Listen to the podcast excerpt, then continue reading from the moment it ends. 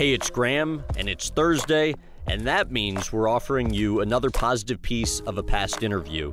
Each week, our team digs through the archives to find our strongest feel good stories to present to you in podcast form. This week, former University of North Carolina basketball coach Roy Williams. Your mom. Yeah. Um, what do you think you most learned from her? Oh gosh, it would take me a long time to say everything. She was a very intelligent but uneducated uh, lady. She quit school in the 10th grade. My dad quit in the sixth grade, and my mom had 10 brothers and sisters. My dad had 13. So when we had family reunions, we had 5,000 cousins around, and I was the first of our generation to ever go to college. And education was not really ever spoken of in my home. Uh, when my report card came in, my mom would always see it, and then, and I knew it pleased her that I had really good grades. And the biggest thing I get from my mom is that uh, she had confidence and trust of me doing the right thing. One time she even said, "You just make sure you do the right thing." And I said, "Mom, how am I going to know what's the right thing?" And she said, "You'll know." What did she teach you about work ethic? Oh, she just always told me to do my best. And she said, I'm not asking you to do the best you can do. I'm saying do the best. And so she wanted me to, it was her way of saying, I guess, that she wanted me to be competitive. And you saw it in her, though, too. Oh, yeah. I mean, I mean, when she was 65 years old and quit, uh, retired, seven months later she got cancer, nine months later she was dead. But when she retired at 65, the last week she worked, she worked 48 hours. I mean, so nobody worked harder than my mom did, and she did it to provide for me. That was it. she worked for Vanderbilt Shirt Factory for 25 years, but then she would iron for people on the side. Uh, what about that made you kind of embarrassed to answer the door? You know, it just embarrassed me because my mom is having to iron other people's clothes, make enough money to feed me. So there are a lot of times that I would leave. Uh, I would go up the hill across the street to the Biltmore Elementary School and try to play basketball or something just to get out of there on Sunday nights. Why'd she start giving you a dime? I'm in the seventh grade. We would always stay on the playground and play about every afternoon if the weather was okay. And then right across the street, there was, in those days you called them filling stations. When we finished playing, everybody stops at Ed's and get a Coke. And she said, what, what do you do? And I said, Mom, I just drink some water. And uh, so she didn't like that. And the next day, there was a dime uh, sitting on the kitchen table. Because at that time, that's what Cokes cost. and uh, so she left me a dime on the kitchen table every morning. It was something that meant a great deal to me. What about it touches you so much? Just that uh, she didn't want me to be any different from everybody else. Tell about the day your family home was foreclosed on. You're hitting some tough spots. My mom and dad had, had bought the house, the only house they'd ever owned. We'd always rented. And my mom and dad were having problems, and they'd split and get back together, and split and get back together. So during those times, uh, uh, we would uh, uh stay where we where she could find a place for us to stay. One uh, of my aunts and her husband were managing a hotel, so we lived in a hotel. My mother would had a job, and then she would clean rooms at night to help pay for the uh, room. My dad calls and says, "Why don't you guys come and uh, take the house, and I'll move out." And uh, so we did, and we were there about three weeks. And knock on the door, and there's two guys in suits, black dark suits, white shirts, and real thin little tie.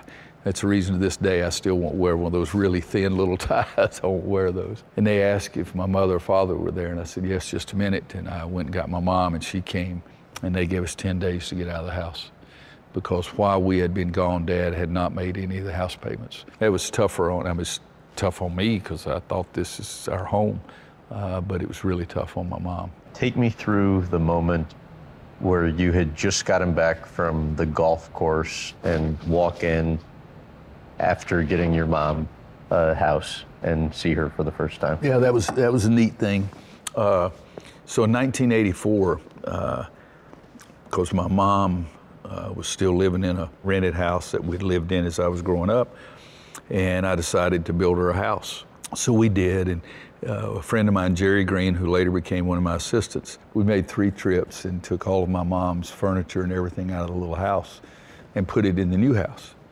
And so I asked my sister, I said, uh, What time are you going to bring mom over? Because she had never been to the house. And she knew it was going on, and we talked about it and everything. And she told me what she wanted, but she didn't want to go there until it was uh, finished. And so she said, Well, two or three o'clock, what's good for you? And I said, Oh, I'm not going to be there. I'm going to go play golf. And she said, You don't want to be there when mom walks in? I said, No. I said, Why do I want to see her cry?